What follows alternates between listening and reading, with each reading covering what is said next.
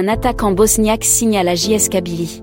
Incapable de gagner ses matchs même à domicile contre des adversaires de moindre envergure, la formation kabyle a fini la phase allée du championnat avec seulement 12 points et une avant-dernière place au classement général.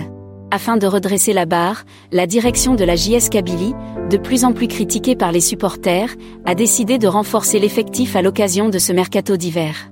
La JSK qui ouvre droit à quatre nouvelles licences pour cette période des transferts s'est déjà assuré les services de sa première recrue d'hiver.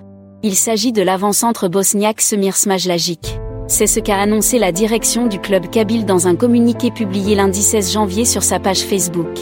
Âgé de 24 ans, Semir Smajlagic, qui a porté les couleurs de la sélection U19 de Bosnie-Herzégovine en 2016, a évolué dans plusieurs clubs en Bosnie, en Slovénie et au Kazakhstan. Ce longiligne avant-centre dont le dernier club est Astana va donc connaître en signant à la JSK, sa première expérience en dehors de l'Europe.